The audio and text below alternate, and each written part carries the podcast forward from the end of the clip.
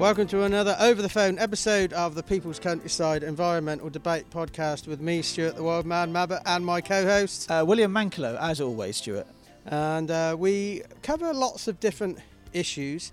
Some, when you're listening, they might resonate with you, and others, they may not. They may mean nothing. And some things resonate later. We found that ourselves, haven't we, William?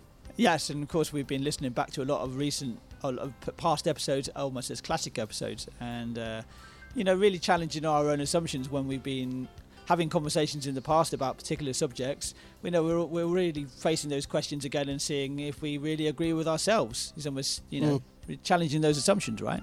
Yeah, and we're back on the phone again just for a bit of variety. I'm bored of seeing you. We're, uh, well, out of lockdown, sort of out of lockdown. Yeah, we, uh, we, we, uh, can only spend a certain amount of time together, can't we, Stuart? So, um, yeah. you know, we try to keep our.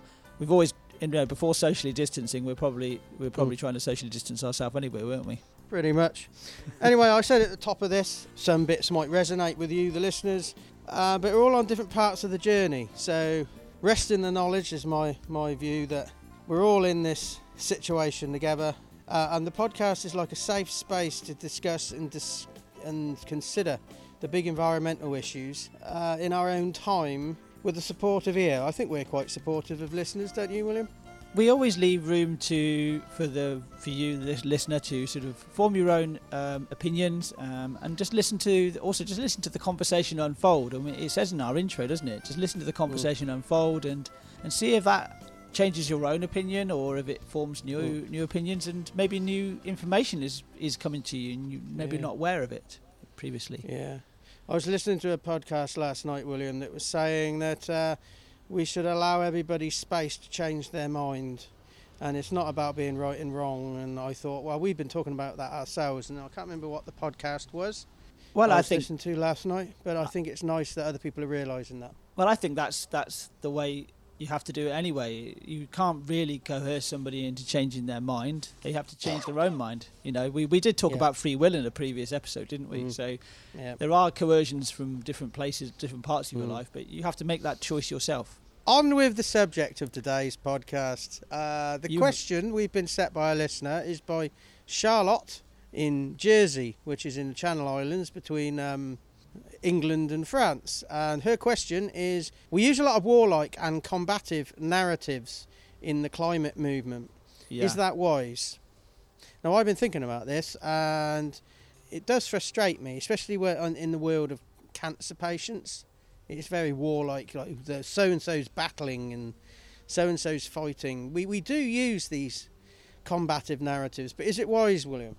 I would say, from my own personal point of view, no, not really. I think it. The thing is, it it get maybe it gets those those that like that sort of war, warlike and tribal because it becomes like almost like a tribal thing, doesn't it? That mm. you kind of you know that you, you align yourself with your tribe. Or, that's what you always try and do. So you. But, but you only align yourself with a certain amount of people that like that sort of talking or like that sort of those that, that sort of language when it actually needs to be a lot more inclusive that you know that mm. if, if you're if, you go along more along the line the activist line it, that doesn't include everybody in that conversation and a lot of people mm. are put off by it or or even actually angered by it right but is it a subconscious thing you say we're put off and we use it to engage but when you actually look at an awful lot of material in the in the newspapers or online I'm not even sure we're aware that we're using warlike language so well, is it a case of stepping back then? You know, because I, I often I don't I don't consume a lot of news myself. Um, I'm mm. very careful with the news I, I, I, select to listen to, especially. Mm. Um, and you can start to pick apart the language that you're using and just get to the facts. That's one way you can look mm. at it. But the I mean, so go on. I was going to say that using this sort of warlike rhetoric in something like in media, especially, is is a way of getting somebody to actually to pay attention, to pick up the newspaper yeah, or to ma- stay maybe on. I do sometimes think it's habit though, and we're not even aware of what we're writing because. Yeah. I, I read through some random text the other day, and there was the word fight, battle, enemy, attack, trenches, entrenched, strategy. You know, I, I mean, do you I, think? I, I just, I think we need to need to expand our vocabulary. Not is it good or is it wise? I just think we could, need to say something else and not the same old stuff. Or could it also be that we are in a situation still, or in a time when we really are, we know a lot about, when you say the words in, in, entrenched and battling and that type of thing, Mm. it can, it can, like, can harken back to the, the two, the two um, world wars in, Mm. in, in the last century. And we're still actually, obviously, um, they still resonate in our day to day lives without us maybe even realizing it.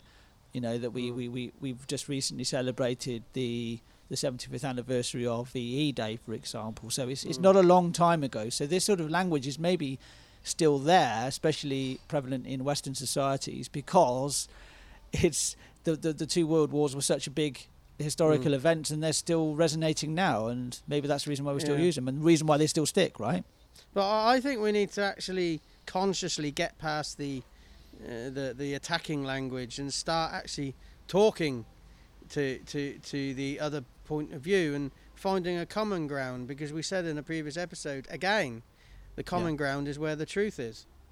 yeah, the common ground is you're bringing a lot of points of view together, and you'll find that's really where you do find the common ground. Of course, there are, you're not going to agree with absolutely everything that everybody that everybody else in the room says, Mm. Um, but Mm. there are common grounds, and there are. I think that's where Mm. you you're, you're talking more about a, a democratic style language, aren't you? Mm. Really? Yeah, and also uh, a, a language that actually is designed to progress things and not not uh, be, be right and wrong. You're the enemy. I'm here. You know. But uh, something I, I was talking to somebody on the phone the other day, uh, and uh, uh, sort of about this this subject that Charlotte brought up, and they're a very heavily disabled person who has appeared in the Paralympics, and uh, I said about you know that about this warlike language. Uh, uh, and she was saying, well, yeah, but even the word inspiration gets on her tits a bit because she said, I'm nobody's inspiration. I'm just trying, I'm just getting on uh, with my own set of challenges, trying to win my own, win my own race. So she, she was actually saying it's great if she inspires somebody, but she doesn't want to be anybody's inspiration. She just wants to be acknowledged for just uh, getting on. And she actually said to me, which resonated in my mind, that everybody's disabled to a point. And when you actually look at that, every we're all disabled in some way. Mm. It just, you know, it's just that just means we we, we all have our own set of disabling challenges. yes. I thought Yeah. that was interesting. Some just We're all some, disabled. Are, some are just more visible than to, you know. If somebody's Yeah. in a wheelchair, you can quite obviously see that that's their disability, Mm. right? But if Mm. somebody might have a might just have a block in their mind that they're able not Mm. able to push through, that's a disability in itself, isn't it? Yeah, I was going to go back to this. exactly. Sorry, go on. I was just saying exactly. Oh, you normally go off on a tangent, right? I was going to say Uh, that well, maybe maybe. Oh, be, behave. Uh, we, um, you know, we're talking about this whole competitive and warlike rhetoric. Mm. Actually, also, if you if you continuously use this language, of course, you maybe the reason why we we become so used to it is because you hear it all the time and it becomes less impactful. So Mm. maybe we should only use this sort of language when it is desperate. And I'm not sure Mm. that with the climate crisis which we have at the moment, that is, you know, when you Mm. hear um, the likes of um, Greta Thunberg and also Chris Packham or anybody who's Mm. like i the big voice for this, they are using it. So this is we are at war almost. This is this is we are Mm. we do need to combat this. But that it might be that that you continually using that language, you just get so Mm. passe with it, don't you? Yeah, I think language is a very powerful thing, especially if we are conscious of what we are saying, and we I think we need to actually consciously look at what language we are using, how and why we are using it. Because it wasn't until this question was raised I actually started to really look around me, and even some street signage is combative, you know, and it's Yeah. a habit. I'll give you an idea o- of how language can be a habit. It seems fashionable when I'm listening, walking down the street, overhearing conversations. There are two short statements I hear, uh, and in probably five years' time, there'll be another set of short statements that are in fashion at the moment. Yes. And I don't, I don't actually say these because I don't want to be in fashion. Me I either. very often hear somebody say, "To be fair, you know." You're not being fair. You're just actually t- saying that to make yourself look conciliatory and then get your opinion across. I keep hearing, to be fair, he said this. You know, and the other one is, really, really, you know, that's almost like a statement, standalone sentence in one word. Really, You know, and, and words come in fashions. And I'm I'm suggesting I don't know about you, but I'm suggesting let's actually start a new fashion. Start a new, start everybody thinking about let's actually not talk like Joe Bloggs who's in the queue next to us. Let's actually speak our own language. Yeah, yeah, and come up with speak speak your own uh, speak in your own language if that makes sense. Yeah. You don't have to. You don't. It's, it's, do you think it's the idea? It's the idea of fitting in, I suppose, or it's the idea yeah. of maybe maybe also aping what somebody else has said, right? Mm. Um, like you said, to be fair, that's probably what's going on. Damn. See, see, you really you, you beat me. You beat you beat me to it. I was so close to to be to be to be fair. You know. This, I know. I think we need to engage our brains. So really, Charlotte. Really. Yeah. so Charlotte from Jersey, you've opened a can of worms there. And, every, every uh, listener question does, and, but thanks very much, Charlotte. Yeah. So we, I don't know whether it's a good or bad thing for the climate movement to be reliant on combative words, but I think the climate movement needs to lead the way in using more considered language. Yeah, absolutely, absolutely, and and um, like going back to the whole thing of like you speak if you get a community together and get a more of a consensus between the a whole group rather than it being this this whole competitive thing. I think it, it, it mm. I it only work, I think it doesn't really on the long in the long term. I don't think it works. Mm. That's my opinion, though. Right. okay, we got a word, uh, a letter to get on with. Yeah, what is the letter then? What, what's this all about, Stuart? If nobody's heard T. about this before. Well, the letter is T. Yeah. And um, uh, periodically through these podcasts, especially during the lockdown, COVID lockdown, we were William was picking a letter to focus your mind relating to photography, and I was picking the same letter with a different word that focus your mind on nature. And yep. today's letter is T.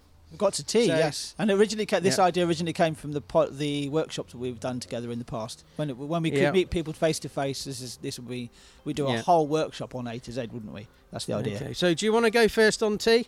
My my letter for T is for photographic, net by nature, and I've gone for the word telescopic or telescope.